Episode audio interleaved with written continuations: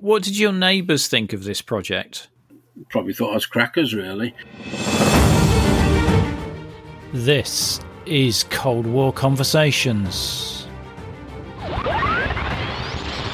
If attack is imminent, you will hear the attack sound like this.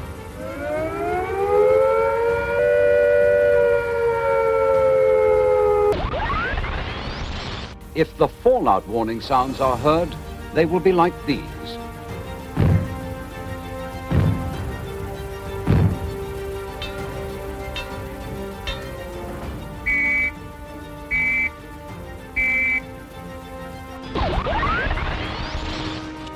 Buy food well wrapped or in tins. By the way, don't forget your tin opener and bottle opener. If you're new here, you've come to the right place for unique first hand accounts of the Cold War. Do make sure you follow us in your podcast app so you don't miss out on future episodes. Graham Bate was a 30 year old civil servant when he built his own nuclear bunker in the garden of his rural home 20 miles outside Hull in the UK. It was here that the Bate family expected to survive for at least three weeks after a nuclear attack. We speak with Graham Bate and his son Conrad, who was five years old when the bunker was built and has vivid memories of the period.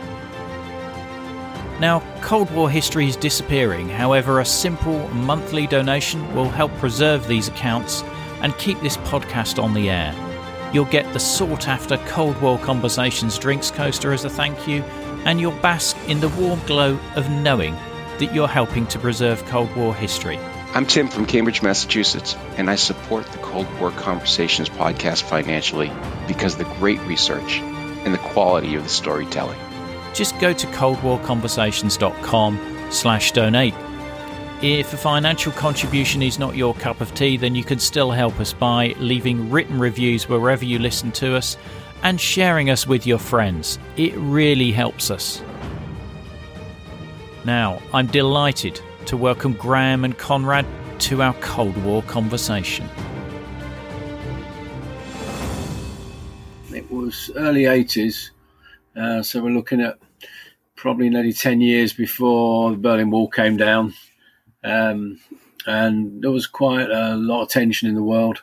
A lot of, there was a lot of hype about protection from nuclear attack in the media, mainly newspapers. And um, a lot of talk about how the, the Queen had access to it and the the top of the top of the MPs in the House of Parliament had, but the grunts like us uh, uh, weren't looked after. We were just cannon fodder if something happened, apart from daft uh, things about sitting under the stairs if there was a blast and stuff like that. Uh, I'm not saying it would be a completely waste of time doing that, but it's a bit pathetic, really, when it's trying to protect yourself from nuclear weapons. It's a bit like trying to put a paper bag up against a bullet. Um, similar, similar sort of effect, really. Um, so there was a lot of talk around. And I got interested in trying to do something myself. I looked around to see what other people were doing. There was a lot of amateur at- attempts building under garages and stuff like that, really Heath Robinson type uh, stuff. Uh, but I got in con- contact with a guy called Tom Butler from Nuclear Protection. I'm not sure if he's still around actually, but uh, and I spoke to him about trying to build my own bunker, and uh, he um, gave me a blueprint of a standard bunker design, which was up to Swiss standards, which was the best standard at the time, because uh, the Swiss at the time had been uh, building nuclear shelters for all their population, and they were pretty much done and dusted in early 80s. Uh, they were fully protected if there was a nuclear war um, for all the population, not just the uh, elite.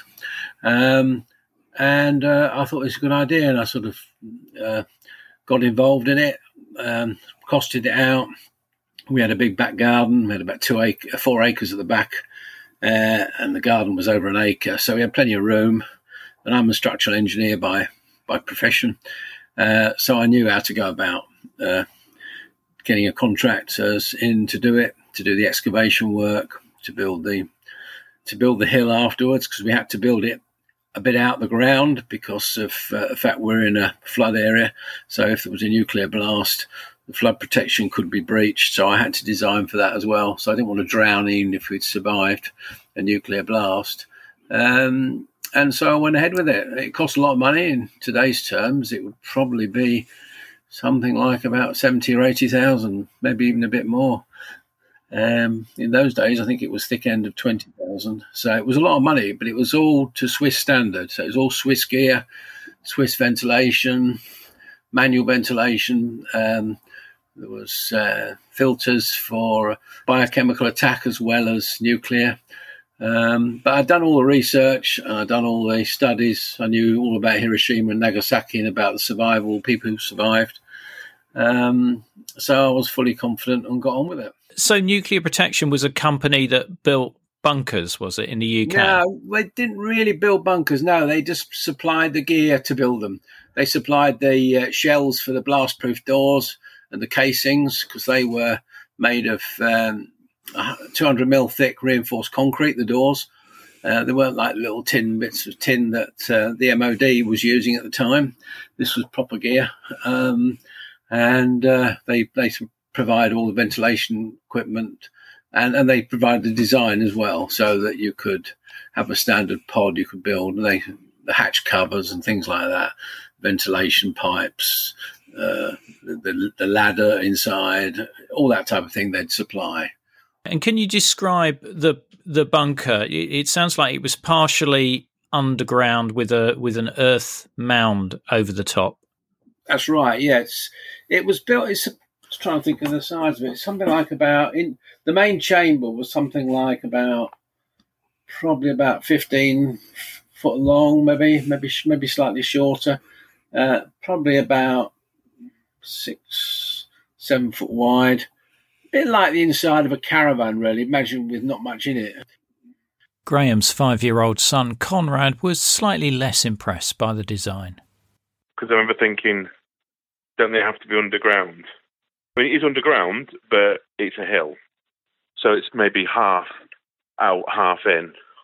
And I remember, I mean, I was five, but I remember thinking it was a, it wasn't as good as it should be, you know, like a kid sort of does. So I never said it, but I thought uh, you say it's a bombshell, but it's sticking out of the ground, you know, that kind of thing.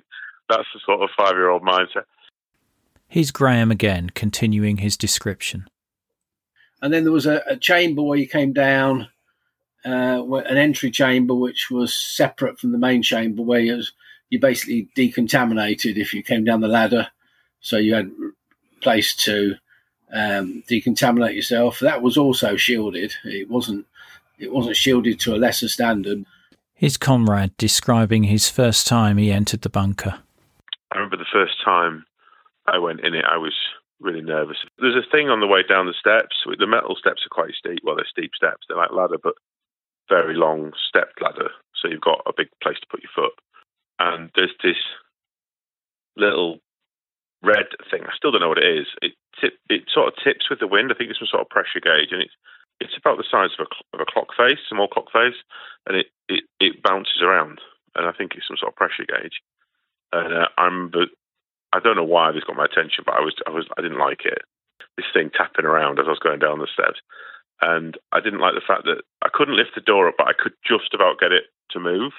There was a peg, like quite a good metal peg that goes in it to stop it from falling on you, and I didn't trust this peg you know, So I wouldn't. I remember things like that, like not wanting to go down unless uh, somebody was holding the, the door, and I think my dad was always below me anyway. Back to Graham describing the interior. The main chamber was accessible through two doors, so you had a, a first door and a second door. Um, and then there was an emergency escape hatch if the main chamber became blocked. And there was an emergency escape hatch as well with an extra door and an extra front cover. Young Conrad was really impressed by the weight of the main chamber's door. I remember the dad showed me the door inside and told me it weighed a ton. And I remember not really knowing what a ton was, but thinking it was an enormous amount of weight. You know, like nothing human is a ton, you know, that kind of thing. And and I could sort of move it, not much. I could kind of really push it. I could kind of get it to move an inch to a millimeter or two. And this door does weigh a ton. It's uh, uh, on two or three big hinges and it moves very slowly and you have to really get it moving with your weight but it will slowly start to creep open it's thick You know, it, it's a giant lump of concrete. It's very well balanced for what it is. Graham goes on to describe the water supply and the sanitation. It had uh, tanks in there for water, and there was a toilet uh, with a chemical toilet. So it had a chemical toilet in there. There wasn't a shower facilities, but there was food. Uh, so, so plenty of water. There was the ventilation system, um, and there was bunks in there, and with a with sort of bedding, etc., like that. Conrad vividly remembers the smell. I, I remember going down and how cold it was. The difference in temperature is quite obvious, and it's got a smell. Um, smell is pretty unique actually to bomb shelters. If I'm honest, it smells sort of like concrete and grease and oil, and you know, uh, it's a, it's a smell that you, you immediately recognise when you're in the bomb shelter with your eyes closed. Um, and uh, it it has a cold dampness to it. It's kind of hard to explain. The atmosphere, it's not unpleasant, but it's just different. Do check out the photos in the episode notes that show the interior and outside of the bunker. I asked Graham about local planning permission. I'm not sure. I didn't apply for it. Um, Bit late now. So, uh, well, no, no. Now they'd be more twitchy, but in those days it was things were fairly relaxed. I don't think at the time you did. I think I did look into it, and I think it was because it was a, private shelter, private shelter, it didn't need it, although it was some grey area. So I didn't bother to inquire. I just got on with it. I never had any issues with planning, and of course, it's been there for over ten years now, so it's got full planning by default. So they can't tell you to take it out now. Yeah, and what what did your family think about this project? And I think my wife was a bit sceptical about it. Um, our kids, well, they just thought do they do what the parents do, really. I mean, they were just thinking of the age, and then they were quite young, really. Um, 81, so where are we? 20, 20 years, 40 years ago, isn't it? So, so you know, young kids, really. Uh, they thought they thought it was great climbing down the ladder and stuff like that. You know, and we we did stay in it for one of the TV companies. We stayed in there for a week, so we did have a trial run down there, see what it was like. Here's Conrad describing his experience of the trial run. So we lived down there for a week for the TV, and we did live down there. We, we didn't get out, nothing. And we had this hand pump shower. It was a yellow thing. We had a sort of suction pump, and it, it didn't really shower. It came out like a glug. Um, it was worked. I didn't really like using it, but it worked. Um, we didn't cheat. So we didn't. We did everything down there. Um, we lived for a week. I lived in a triple bunk, which I thought was awesome. You know, it was just three bits of wood with chain hanging off the wall and a, and a hinge. But I've got a feeling I was on the bottom. Um, I think my brother was above me, and I'm not sure. I think my mum and my dad was above that, and then my sister must be on the floor somewhere. It's not very big in there, but it felt like about the size of a caravan, so it wasn't intolerable. Um, I I remember really enjoying it. When you're little, being around mum and dad a lot is always good. Like you, you just appreciate, you just think I've got my dad whenever I want him. He's just there, you know. It probably pushed my mum and dad quite hard, but I, I wouldn't I didn't remember it like that. I remember it being like an, like an adventure, and it it felt like it lasted less than a week to me. That sounds weird, but it, it did. Um, I'm not even sure what the routine was. I just remember being in there um, and doing lots of repetitive tasks, like the, the spinning the air filter. I think we probably played board games and stuff, but I don't really remember that. Drawing, I guess, doing some reading, I guess. I don't remember doing that, but I'm assuming that's what we did. Um, it, it's like when you go in a car, you know, you go a long journey in a car, you you you get you, the cars are bind. You're like measuring the miles, and it's like 20 miles to go. Wow, that's really good. And you finally get out of the car, and you think, crap, it's two hours, and I don't remember really what happened. But when you're in the car, it's a grief. But when, as soon as you're out, it's like it's time warp, and it's a bit like that in the sense you go in there. Well, you're there, it drags all the time, and then when you're out, it's like a compressed amount of time in your memory. Um, and then we we did the TV people again, and the Australians were lovely, and they asked us nice questions. They talked to us, as, even though we were kids. I remember they were talking to us properly. the the people from I'm I'm going to say Granada, but I don't know who they were. They were they were where there's life. They were a bit snotty and snooty, and they they just seemed a bit. I just remember this, um, not not thinking they cared at all, and then we went back to what we were doing, and I remember it, we watched it. I can't remember actually what it was that we was on, but it was really short.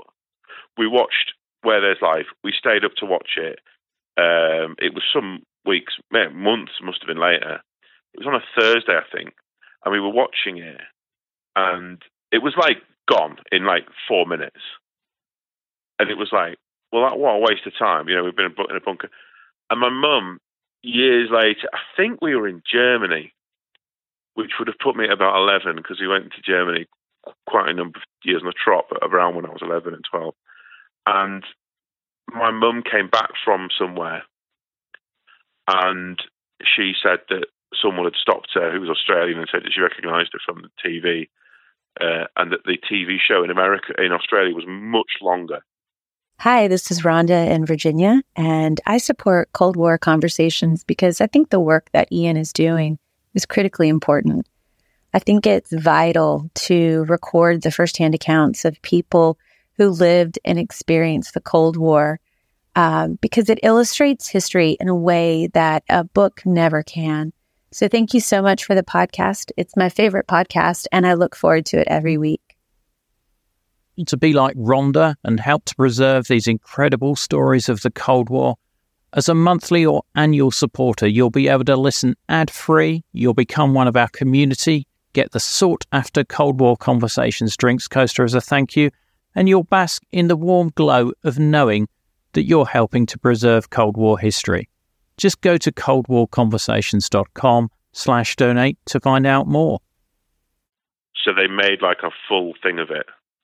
Um, so we, we, I think we were more, we were, we're not, I would not, that the word celebrity would not even come close to dignifying it, but like we were, we had some, they'd obviously made an effort to put a show together. But I guess it's got that flavour, isn't it? It, it? It's the other side of the world for them, and you know things like that. So um, we we would probably feel the same if not, we had a bit of footage of Australians living in the outback, you know, in a bunker. We'd probably think that was cool, you know.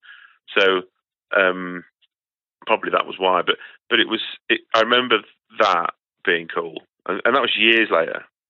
And they rec- and I think one was queuing for ice cream or something, and she said this woman had spoken to her. Graham had a slightly different view of the experience a bit boring, really. Yeah, I think the main problem was the making sure the air was properly circulated because um, you couldn't operate the pump all the time because obviously you had to go to sleep. Um, so uh, you, you, didn't need to operate it very long to completely change all the air in the in the shell, in the chamber. One of Conrad's favourite jobs was helping with the ventilation of the bunker. So there was a there's an air extractor system and it's quite sensitive to how fast you turn the handle to pump air.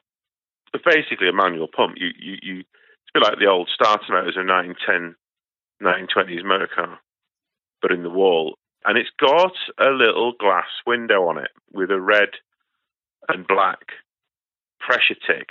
It's a mechanical thing, and it, the piece inside flicks from black to red if you're doing it too fast there's a certain amount of pressure it likes to work under, and you have to spin it quite slowly. And I used to think that was like a bit r- rubbish, and I'd be like trying to spin it as fast as I could as a little kid, and I was trying to go for it. And I'd always have it tick onto the red, and I'd always get told off for it. And we used to do that quite often. So we'd twist this spinner, and it's quite heavy to get it going. I used to like doing that. I thought it was fun. Um, but I was always being told off for doing it too fast. And I thought I was doing it slowly, you know, but it, I was doing it too fast. Here, Graham describes what happened when the oxygen levels got too low in the bunker. But what I did find out is that the human body is quite cleverly designed, and that when your CO2 level in an area where you are sleeping goes up to too high a level, you wake up. It's an automatic um, preservation thing. I didn't know that humans had that built into them but they do have, as I found out. So I used to go to sleep, and about three or four hours it'd be stuffy. Woke woke up, put the put the air pump on, and and didn't bother anyone else. Right. Uh, what did your neighbours think of this project? Probably thought I was crackers, really. But I think there was a lot of um, there was a lot of talk at the time. It wasn't just me talking about it. it was there was a lot of talk. I mean, there was the um, where I'm where I am now, East Riding was called Humberside Humberside in those days. And Humberside County Council had an emergency planning department, and uh, they trained volunteers what to do in the in event of a nuclear attack. And that's um, I did get. I used to be a member of that uh, Humberside County Council team as a volunteer, and I um, I used to go to their conferences and uh, attend their training. So um, there was um, there was a lot of there was a lot more people involved than perhaps you would now think. Yeah, yeah, no, I, I do remember that that period of the early '80s where obviously there were the big CND demonstrations as well. Cruise missiles were being deployed, and it seemed like the tensions had had ratcheted up somewhat during that period. Did you practice getting in in there, sort of like within four minutes, or or anything like that? Well, no, that was a bit of hogwash, really. That's just media hype. I mean, basically, if there was a nuclear war declared um, I would um, I would have got the family in there straight away. I did make sure there was enough food in there for a, a number of weeks, so that um, you know we had we had contingency plans. I didn't want the situation to be where we were trying to rush. You know, it's not like getting ready for a holiday or anything. You've you've got to have it ready to go really at all times. So basically meant everyone just trooping in and in you go. You know. I don't think we'd have got a four minute warning where we were. I'm not aware there was any sirens anywhere near us. Um, you'd probably just seen a flash and just um, just hope that it was a long way away because we're in the country and we probably would have been unless there was a, a bad a bad aiming, um, we weren't near any big town. So I'm no doubt we'd have had the effects of the nu- nuclear fallout, but the actual blast and radiate and initial flash was probably quite low, low likelihood of us being hurt by that. Although the building, the house we were in, probably would have had the windows smashed and stuff like that. Mm. That would have probably stayed intact unless, unless to say it was a near, was a, was a fairly near strike. So I guess you were assuming there would be some build up of international tension and then you would be yeah, at yeah. home and ready to go. Yeah, because I mean, the media would then sort of report the prime minister's gone in his bunker. Thought, well, if the prime minister's going in there, I'll go as well. that's what, you know, that's the way I looked at it.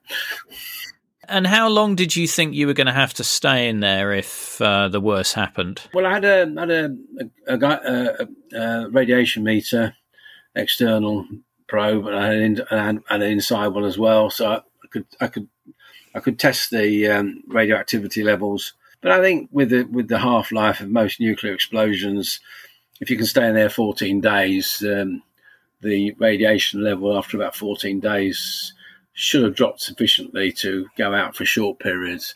And then as time went on, the radiation would drop off and go lower and lower until it became virtually negligible. What sort of food did you have in there? Presumably it was mainly tinned. Yeah, it was just tin. Really, we didn't have anything. Uh, tin was the most simple thing, and as long as you had a tin opener, uh, uh, we had a we had a we had a we had a means of heating as well. We had a little like you would camping, like camp. I think we had a, a paraffin heater, so that something a bit easier than gas. Um, so we had a fairly crude heating device, but that worked. Yeah. Conrad wasn't a big fan of the food in the bunker. I remember we went to a shop called Nisa, which is gone now, and it had it was a reasonably big brand then. It had this black and white paper, very very sort of weirdly World War II looking ration pack type of product, and everything they had was white with this really really weird font. It was it it's the sort of font that the A team's written in, you know, with the A team logo with the A. And they deliberately played on this. It was black and white labels. And I'm sure it was Nisa, this company, but it was their budget brand. And everything we had to eat was Nisa. And it was like tins of beans from Nisa, milk powder from Nisa. And I bloody hated Nisa. I was just like, I just remember this stuff, just thinking it was horrible. And everything, porridge, everything came in this, you know, whatever it was, cereal, it was a white box or a white tin or a white packet, and it was this black stencil writing and nothing, and then some ingredients on the back. You know, it was really basic. And I don't know what happened to that brand or that store, but I just remember this Nisa. I didn't know. I think it was Nisa at the time. I, I, I, looked it up for some reason, like ten years ago. So I was trying to describe it to my mate.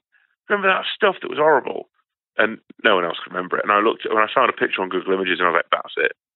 And it was Nisa. It was made by Nisa as their massively budget Tesco version of Tesco Value. Because you'd think if you were going to be stuck in a bunker, you'd have you know, you take down some decent food with you rather than a budget brand. Oh no, no, my dad's like not made that way. It's just it's just calories, you know. I asked Graham how the lighting in the bunker was powered. Yeah, we had a battery. We had two systems. We had the normal peacetime battery uh, lighting, which was just fluorescent lights in those days, no LEDs. But we had a, a secondary 12 volt battery backup. We had a couple of big, deep uh, capacity discharge batteries that we should have lasted the time. We didn't really have any system to charge them back up again. There was no solar panels in those days, or if there were, they were fairly crude. So we couldn't have. Uh, nowadays, you could just plop a little solar panel outside, and uh, once the blast had stopped, they didn't get damaged, and um, uh, it would happily, you know, charge your batteries up in the day and discharge at night. You had estimated that the batteries would last the 14 days yeah, because you wouldn't have them all, all the time. You know, we had torches, had torches as well. We had about five dozen torches, so they were emergency torches. So you, you know, we had it, we had it all. Then they were all sort of parked on the wall in strategic places. You know, so it was it was it was well thought out. Really. How would you know it was safe to come out of the bunker? Would you would that would have been based on the radiation levels you were detecting outside? Yeah, I mean we'd have we'd have had a radio as well to see if we could pick up anything, you know, from from outside broadcasts, um, which might give us a bit of confidence. But I mean, I would have just stuck my head out really. If if the if the radiation levels had dropped outside to a sensible level, I would have stuck my head out and had a look. Conrad talks about his view of staying in the bunker once a nuclear attack had started. You wouldn't. You would if it was a nuclear attack. It would be more than a week. But I don't think it was many weeks. And I think there was, he talked about how he would go out alone, come back, and there'd be a shower. He'd have to have a shower, and he'd go out alone and come back. And he, and he talked about how he would slowly come out, and he would say, we'd go out for an hour and come back in, you know, and stay in and what, you know, do you know what I mean? So it wasn't like you don't just leave, you leave and come back, leave and come back, and slowly stretch the time out, that kind of thing. And he was going to go first for, I suspect, for at least a week. So whatever happened when it felt better, what better would look like, I don't know. He would be the one going in and out. Um, all parents love their kids, but my dad has got an excess of that. He's really interested in his kids' safety. that makes sense. Um, like all parents are interested in their kids' safety, but my dad is he's an extreme variant. You know, he's very cautious and stuff like that. So, and he's very even now he, will come to my house and he'll insist on going up the ladder and doing the gutters at my house, and he and he won't let me go up the ladder. And he's an old guy, and I'm like, Dad, and he's like, No, because if I fall down, I've had my life. That's what he says. You know, and he still does stuff for me that he thinks is dangerous. I asked Graham what the post-nuclear world would look like. Well, there'd be a lot of people, uh, a lot of hungry people around. I think it would um, law and order would would would dis, would, would dis, disintegrate initially. Um, there wouldn't been. I mean, the police force probably would have been, if they had been around, had probably been decimated and killed like a lot of the population. The army probably would be a bit more organised than the police, a bit more protected.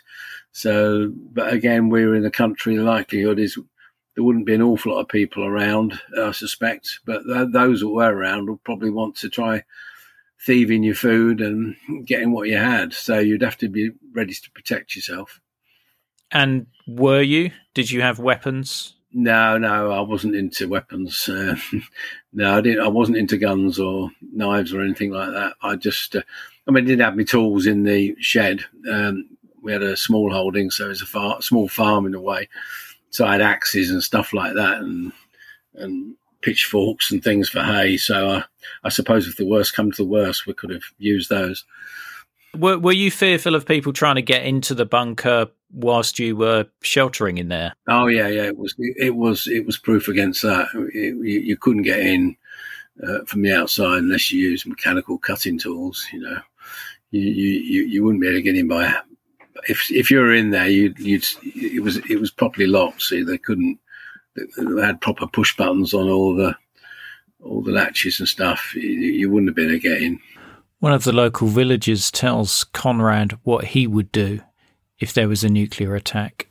There was a guy in the village, and he and I was a kid, and he went up to me and he said, "I said, oh, we've got a nuclear bomb shelter, you know, because you just well, people asked you and thought you were a bit weird, and I'd say, yeah, we do, and and and this guy just said, I don't. He, I think he was a bit drunk and joking, and he just said, I don't need a nuclear bomb shelter. I've got a shotgun. I need to, all I need to know is where one is. I hated that guy. I proper hated him. I didn't want to go near him. I thought he was some weirdo.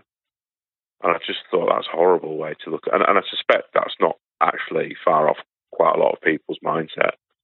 You know, if, if, if there was some siren going off, they'd come barreling down and you wouldn't, do you know what I mean? You might not get away with it, you know. Here's Graham telling me how they kept themselves entertained. Yeah, I think we had book, books, so we had some um, a lot of pencils and paper.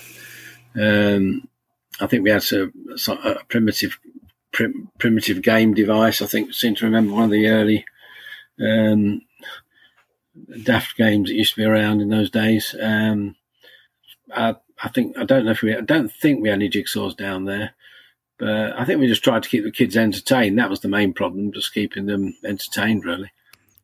Conrad tells us of his view of that one week stay in the bunker. I think we'd been in there probably maybe half a dozen times, just in and out, you know, doing stuff. But when we when we actually went to stay in for a week, um, I don't remember having as much stuff in before. You know what I mean? It was packed for the, you know, not packed with food, but just it was for there was thing. You know, we would plan to live in there. Does that make sense? It's like a caravan holiday as opposed to a caravan and storage. You know, they look, they're just different. Um, so I can't remember too much about the way it was before. We certainly never used the shower before. I think I'd washed my hands in the sink once.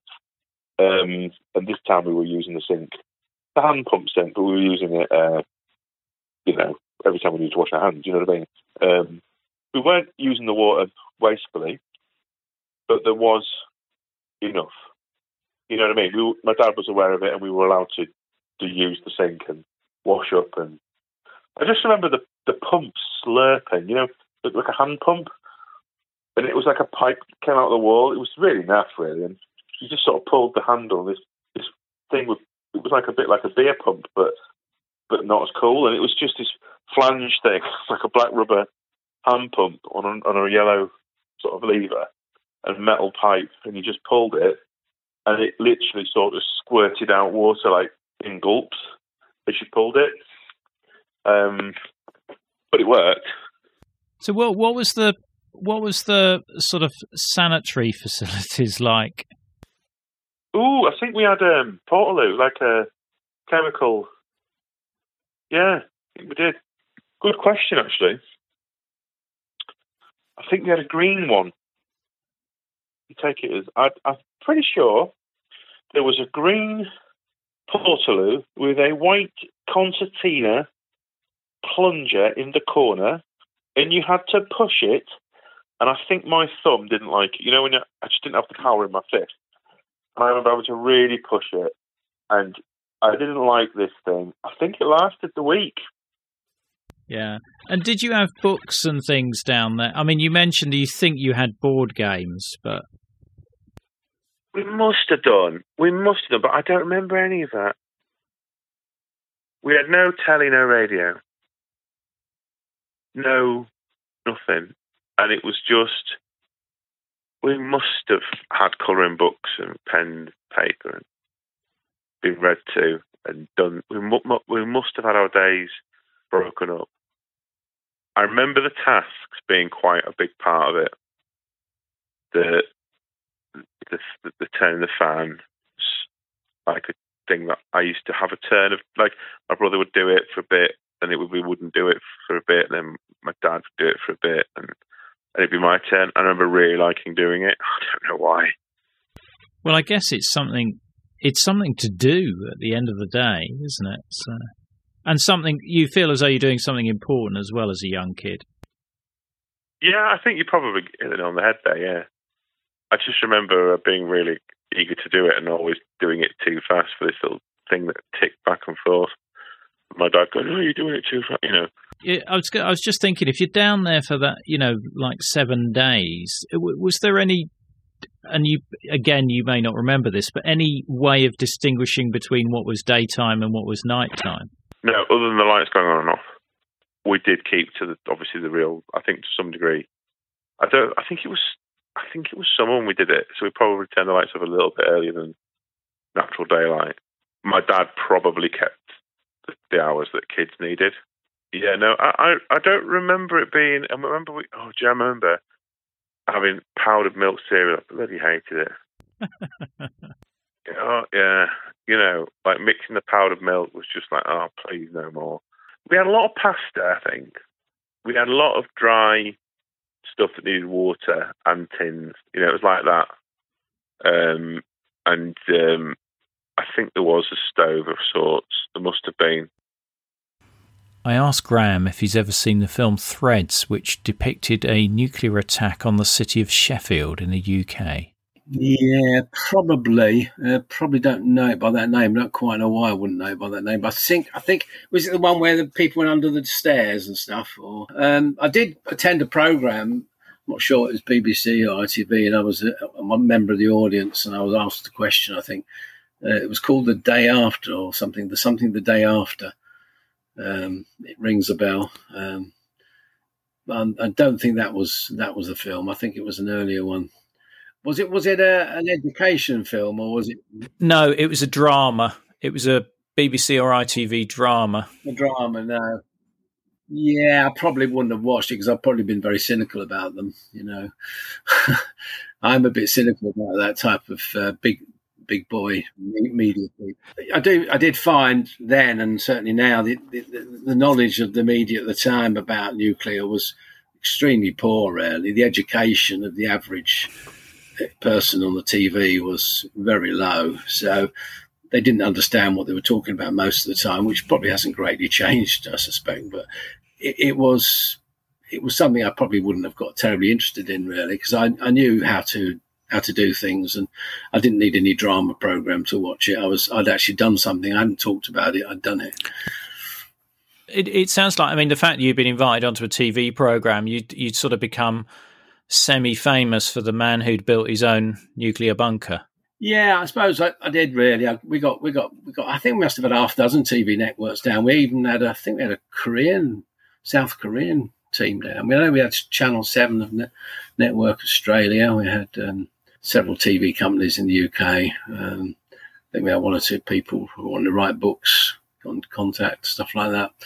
Um, and so we had a big spread in the Sunday Times. Um, which in those days was a pretty big paper, you know. Now, so we've sort of known, really. Yeah, I mean, I wouldn't say necessarily a celebrity or anything, but uh, I suppose we're fairly young as well. So, yeah, sort of photographically with the young family, it sort of made good, you know, sort of quite pictorial, you know. And now I don't think I, I think it break the camera lens if they photograph me now, but in in those days I wasn't too bad looking, I suppose. I'm looking at the photo now of you with the beard and the uh, the 80s hair. Oh yeah, yeah, yeah, yeah. Right, 80s hair. I've, it's nice to have hair. I mean, you know, I wish I could have cut some off and stuck it on now, but. I asked Conrad if he ever brought any friends home to see the bunker. Weirdly, as a primary school, it wasn't a thing. Just didn't come up. At secondary school, a couple of my mates came to visit me. We went. I went to a private school about twenty miles away, maybe maybe a bit less, but it was all, it was like half an hour a slog to get to school, and we were in the hillbillies, so people didn't really come to visit. But I remember when I got 12, 12 13, you'd have people sleep over, yeah, and they we've got a we had a reasonably sized farmhouse. Uh, it was all right, and they they would come back with, school and make two statements about us. They'd say, "Oh, I was at Conrad's house over the weekend. he's got a massive house. That was one. He's a right snob. You know, I, I, we weren't, but that was what they said. And then it was, oh, and they've got a bombshell in their garden. And that was like the two things that they would say about us. And and I'd get like more questions than grief, but the odd. They thought it was like an eye rolling thing to have in your garden, but it never upset me. And I just used to say, yeah, it's really cool. If you come down, I'll let you go in there. And letting that thing about letting people go in there, my goodness, the amount of ones, friends that I took down there was ridiculous. Every single one of my mates wanted to go and have a look. You know, and, and once they'd seen it, they thought it was cool. As as it got older, it got more of a storeroom status, less than a bomb shelter, more of a place to put stuff.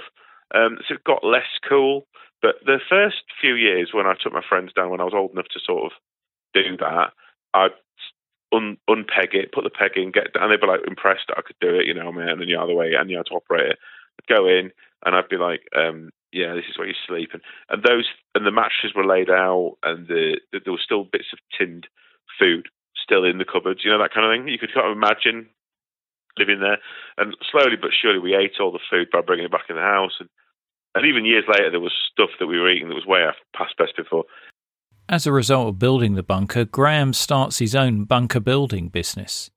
Tom Butler, the nuclear protection guy, when I was sort of chatting to him, I said, Well, I got mine built, and he came down. He was very impressed with it, and uh, I think he took some shots for his, you know, his own, uh, uh, you know, pushing his own company. Uh, but he said to me, "Have you thought about getting into local authorities? Because they're they're all allowed to build shelters now in their headquarters, and and it's hundred percent funded. Did you know? And I didn't know. So I thought, oh, it's a good idea. Uh, I was just on my own. I was had a job, I was working, but I just thought I'd do a bit of a flyer, and I sort of drafted a letter. Managed to chat up one of the secretaries in the office completely legally, and she very kindly um, typed me some letters. Um, which, of course, in those days it was all very primitive. You know, it was uh, you typed a letter, you you didn't word pro it or just cut and paste. It was it was pretty much all hydraulic, and uh, so it was quite a lot of work. And I think we did, I did a mail shot of I think some local councils, probably about twenty or thirty locally, and um, Harrogate District Council um, contacted me, uh, which wasn't too far away from because I was living in the same place I'm now in East Riding of Yorkshire, and said, uh, "Can you come down and?" See what you can do for us. And I went down and met the gentleman there. His name was Mr. Benson. I think I seem to ring, ring rings a bell. It was only a very small basement. It was quite a tricky one, really. It was an old building, but I said we can do something, and uh, gave him some ideas. Um, he commissioned me to do a sort of study, feasibility study, how we could do it. So I put it to him and costed it out. He said, "Right, can you get the full design done and do tenders?" Uh, and then I did everything. I did the full design, tenders, prepared the specification, drawings. Um, when I did all the tendering, went out to tender to contractors, uh, and uh, got the uh, winning winning bid. Got it approved by the council, and I supervised the work. So that was the first job, and then and then I got. Um, I think that was was in '85. I think that was and then I got a job in in Africa. Would you believe? So that sort of interrupted the um, uh, procedure for the nuclear at the time. There wasn't a second job; it was only the one job, and uh, I, I, went out to Africa for a while, and then uh, came back to start in, in the new year, and um, got pushing again with it, and. Um, we then got we then got a massive project in Dumfries, for Dumfries and Galloway Regional Council, which was emergency headquarters and information technology building.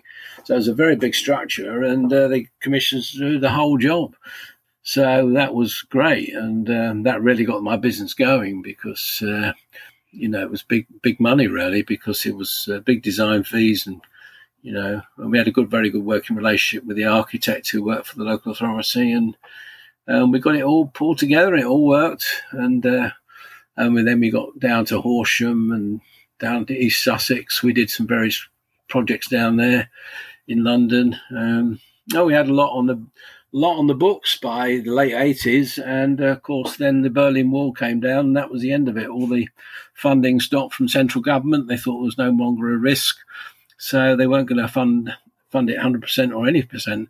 So local authorities, that was it really. There was no reason for them to spend um, council tax monies on that. So that was the end of uh, that part of the business. But we diversified and survived, but it was tricky. What's your bunker like now? Does it still exist? Uh, yeah, yeah, it's still there. It's a bit damp now because the dehumidifier has failed, and uh, I'm, I'm, no longer living there, so I can't maintain it like it used to do. But it's still uh, it still work if if need if it's needed. It was it's pretty much the same conditions it was built forty odd years ago. Um, reinforced concrete doesn't really change. Uh, you can probably see that from the the bunkers of the Second World War. If you go in them now, even though they're not maintained, still quite robust. A lot of them. Did you uh, have any trouble from CND? No, I didn't. I didn't have any trouble from CND. No, I mean. Uh, I think they're just a bit misguided, really. I think it's a nice ideal, but the problem is uh, human beings are human beings, really. If someone's got a, uh, a gun and, and, someone hasn't, the person with the gun's likely to beat you. If the worst had happened and you, you climb out to a you know post nuclear attack UK, uh, how did you think you were going to feed yourselves or heat yourselves in that in that scenario? Well, I suppose you you know you'd, you'd go foraging, you'd try to get to a nearby town and, and see what was available in supermarkets if they're still around, if they haven't been thieved and wrecked too much. But you'd have to start growing your own food and you'd have to start, you know, husbanding your own livestock.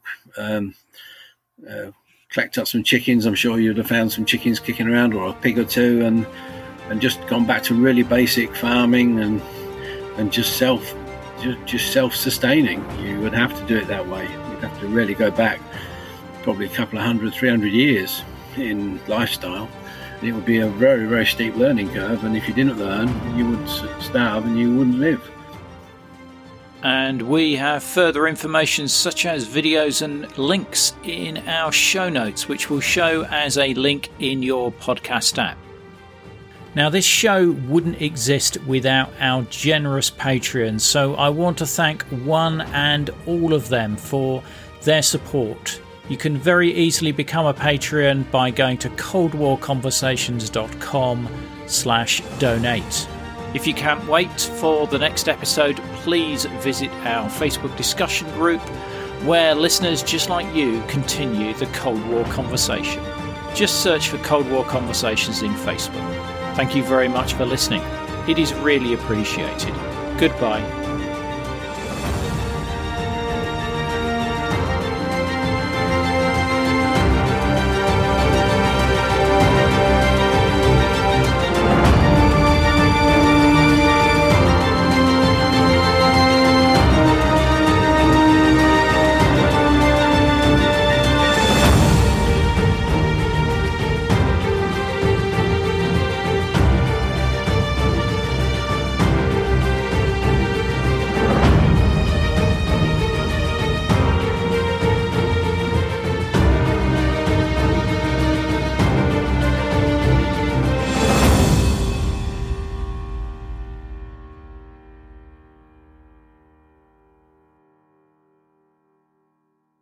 Not enjoying the ads? Well, you can avoid them by going to coldwarconversations.com slash donate. By becoming a monthly or annual supporter, you'll enjoy ad-free listening, become a part of our community, receive the sought after Cold War Conversations drinks coaster, and bask in the warm glow of knowing that you're helping to preserve Cold War history.